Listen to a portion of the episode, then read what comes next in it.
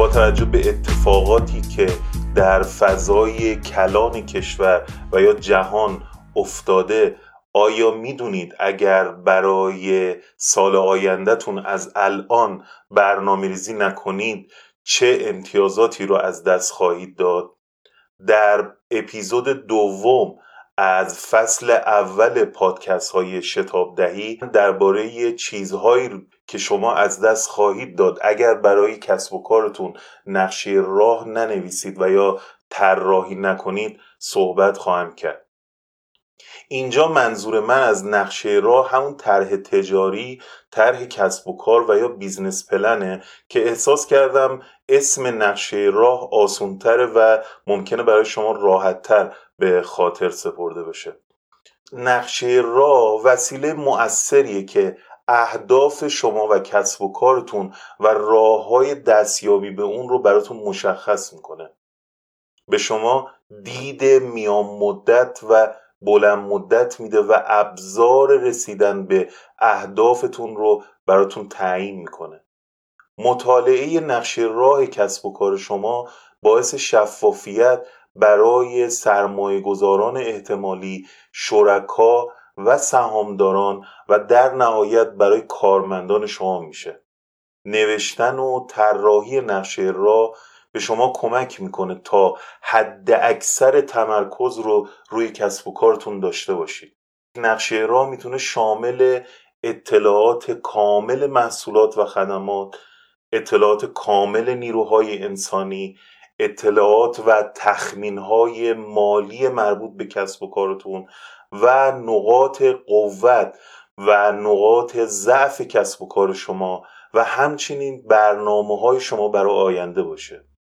وقتی میخواید تغییری در کسب و کارتون ایجاد کنید، این تغییرات باید از تغییر متغیرها، فرضیات و علائم موجود در نقشه راهتون منتج شده باشن و برنامه عملیاتی این تغییرات هم در نقشه راه جدیدتون درج بشه.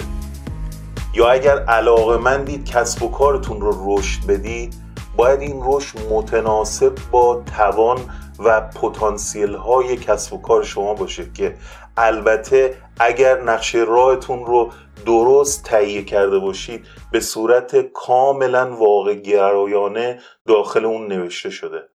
نقشه راه همیشه به شما یادآوری میکنه که اولین قدم کسب و کارتون رو چطور برداشتید، اهداف اصلی کسب و کارتون چی بودن و چطور هر تغییری در کسب و کارتون باعث تغییر در آینده آرمانیتون خواهد شد.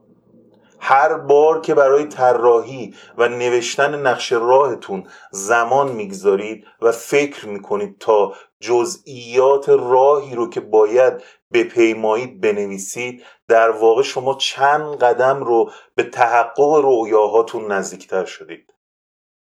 دنبال کردن نقشه راه باعث قوی‌تر شدن و رشد کسب و کار شما میشه و هر جا که نیاز داشتید به شما اعتماد به نفس میده. اجازه بدید مزیت‌های طراحی یک نقشه راه خوب رو دونه به دونه براتون توضیح بدم. اولین مزیت اینه که نقشه راه به شما یک دید کلی و تصویر بزرگ از کسب و کارتون میده. نقشه راهی که خوب فکر شده باشه و خوب نوشته شده باشه تمام نقاط مؤثر کسب و کارتون رو با هم هماهنگ میکنه. اگر واقعا علاقه‌مندید استراتژیاتون عملیاتی بشن و به اهدافتون برسید، باید تمام روش‌ها و عناصر کسب و کارتون طبق استراتژیتون تنظیم و هماهنگ بشن. تمام و کمال. آیا قسمت فروش شما با حسابداریتون هماهنگه؟ آیا قسمت بازاریابی و فروش با تأمین و تدارکاتتون هماهنگی لازم رو داره؟ آیا محصولات و خدماتی رو که عرضه میکنید واقعاً طبق سلیقه و توان و یا نیاز بازار هدفتون تهیه شدن؟ آیا کسب و کارتون هزینه‌های خودش، خصوصا هزینه‌های ثابتش رو میتونه پوشش بده. دومین امتیازی که یک نقشه راه میتونه برای شما داشته باشه تمرکزه. از لحظه‌ای که کسب و کارتون رو آغاز میکنید باید بدونید مخاطبان باید کسب و کار شما رو به چه صفات و به چه منش‌ها و به چه روحیاتی بشناسن. باید بدونید خطوط قرمز اخلاقی کسب و کارتون کجاست. جواب این سوالات هویت کسب و کار شما رو نشون میده. باید بدونید دوست دارید چه افرادی مشتریان شما باشن و یا دوست ندارید با چه افرادی معامله کنید. جواب این سوال مشتریان هدف شما رو مشخص میکنه. و یا باید بدونید برای خدمت رسانی و جذب مشتریان هدفتون چه سبدی از محصولات و خدمات مناسب حال اونا رو باید آماده کنید. فایده بعدی که نقشه راه برای کسب و کار شما داره اینه که اولویت بندی هاتون رو مشخص میکنه. شما نمیتونید همه کارها رو انجام بدید. نقشه راه به شما کمک میکنه تا بدونید چه کارهایی مهمن و چه مواردی اولویت دارن تا اول اونها رو انجام بدید.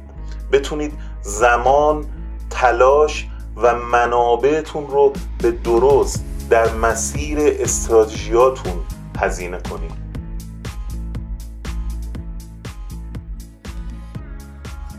فایده بعدی که نوشتن یک نقشه راه برای کسب و کار شما داره اینه که شما رو از نبایدهاتون آگاه میکنه. تو مدیریت استراتژیک نبایدها اگر مهمتر از بایدها نباشن کم اهمیتتر نیستن. مثلا اصلا نباید در چه زمینه هایی فعالیت کنید یا اصلا نباید چه نوع کارمندانی رو استخدام کنید یا چه کالاهایی رو اصلا نباید تولید کنید. به چه مشتریانی نباید خدمت رسانی کنید و اونها جزو مشتریان هدف شما نخواهند بود. به چه شیوه هایی نباید بازاریابی کنید. پاسخ این سوالات و ثبت اونها در نقشه راه مسیر آینده شما رو شفاف و شفافتر میکنه. فایده پنجم آگاهی شما از تغییرات در مسیر کسب و کارتون هست. اگر یک نقشه راه خوب طراحی شده باشه در فرایند عملیاتی کردن اون به طور مداوم متغیرها و فرضیات رو باید مرور کنید. باید از میزان پیشرفتتون در مسیر آگاه بشید. با استفاده از نقشه راه میتونید اندازه گیری کنید آیا تغییرات اتفاق افتاده مطابق انتظاراتی که داشتیم بودند یا نه. هم فعالیت‌های خوب دیده میشن و هم کاستی‌ها دیده میشن. آیا نتایج ماهیانه‌ای که گرفتیم در مسیر اهداف سالیانه نقشه راه ما بودند یا نبودند؟ فایده بعدی کمک به شما در مدیریت جریان نقدینگی کسب و کارتون هست. نقشه راه نقاط مختلف و پراکنده مربوط به گردش نقدینگی رو در کسب و کارتون به هم متصل میکنه. بعضی وقتها کنترل و رصد میزان سوددهی کافیه، اما وقتی در هر یک از ارکان مالی شرکت مثل فروش یا وصول مطالبات یا انبار یا تأمین و تدارکات و یا بازپرداخت بدهی‌ها گرفتاری پیش میاد، گردش نقدینگی شرکت نیاز به تحلیل، بازبینی و مدیریت داره. کسب و کارها وقتی درگیر مشتریان بدحساب و یا کند شدن سرعت گردش سرمایه‌شون میشن خیلی تحت فشار قرار میگیرن.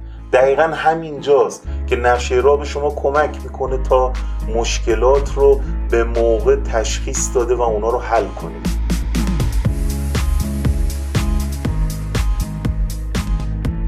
و فایده بعدی هماهنگی استراتژیک هست. اگر هر روز سر کارتون حاضر میشید و با توجه به اتفاقات اون روز واکنش نشون میدید، یا اگر کارمندان شما، سهامداران و شرکا و یا مدیران میانی کسب و کار شما فعالیت‌های روزانه و هم واکنش‌های مختلف روزانه دارن، اگر این واکنش‌ها و فعالیت‌ها منطبق بر برنامه استراتژیک شما هستن خیلی عالی، و اگر نه نقشه راه ناهماهنگی‌های پنهان با برنامه استراتژیکتون رو به راحتی برای شما آشکار میکنه.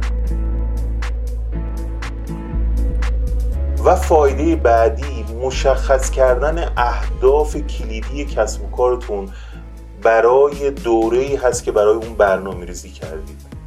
در یک نقشه راهی که مناسب شما و اوضاع و احوال فعلی شما و کسب و کار شما طراحی شده باشه، اهداف کلیدی مشخص شدن و اگر قدم به قدم طبق برنامه‌هاش حرکت کنید، حتماً به اون اهداف کلیدی و مهم خواهید رسید. مثل دستیابی به یک هدف فروش مشخص ماهیانه، یا خرید یک دستگاه جدید برای خط تولیدتون، و یا استخدام یک مدیر فروش خاص، یا باز کردن یک شعبه جدید در یک شهر جدید.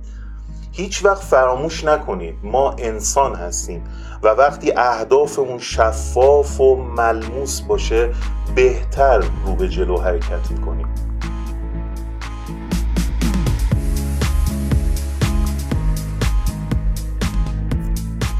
فایده بعدی مشخص شدن شاخصهای کلیدی عملکرد برای کسب و کار شماست.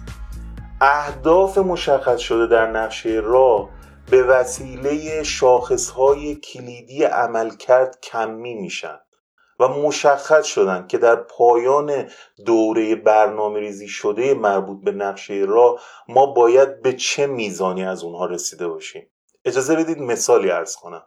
اگر معین کردیم که تا پایان سال بعد باید میزان تولید روزانه ما به هزار عدد در روز برسه، ما میتونیم ماه به ماه فاصلمون رو با اون اهداف اندازه‌گیری و رصد کنیم.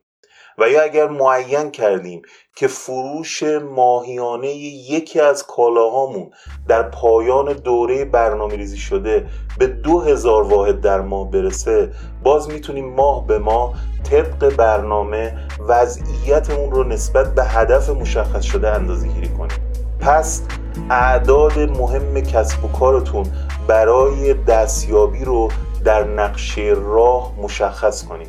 این اعداد میتونن مربوط به قسمت فروش باشن، مربوط به تأمین و تدارکات باشن، مربوط به تعداد مأموریت ها باشن، یا مربوط به تعداد ویزیت های حضوری باشن، و یا مربوط به بازاریابی تلفنی شما و تعداد تماس های خروجی از دفتر شما باشن، و یا تعداد تماس های ورودی که مشتریان شما برای ثبت سفارش با شما تماس میگیرن باشن، و یا اینکه تعداد مشتریان روزانه‌ای باشن که سیستم فروش شما موفق میشه اونها رو ترغیب به خرید بکنه. و آخرین موردی که من براتون در نظر گرفتم تا خدمتتون عرض کنم، یادآوری منظم و واقع بینانه برای پیگیری مراحل عملیاتی نقشه راه است.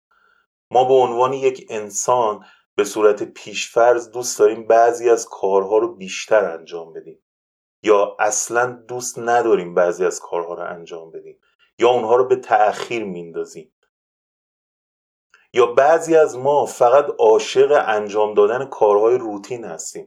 ولی فراموش نکنید اگر کارها رو با همون شیوه قبلی انجام بدیم به همین جایی که الان هستیم میرسیم. دقیقاً همین جاست که باید برگردیم، نقشه راهمون رو به دقت مطالعه کنیم، دوباره اولویت‌ها رو ببینیم، تمرکز کنیم، و اگر به نقشه راهمون پایبند ما متعهد باشیم بهترین دوست و برنامه یادآوری منظم برای پیشبرد استراتژی‌های دوره آینده کسب و کار ما هست. خیلی ممنونم که به این پادکست گوش دادید.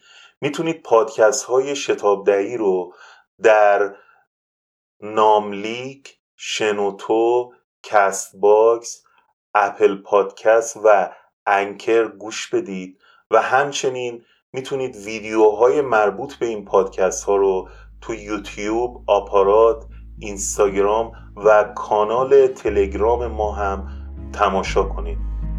با تشکر از شما، امیدوارم بتونم اپیزود سوم از فصل اول رو به زودی تقدیم شما کنم.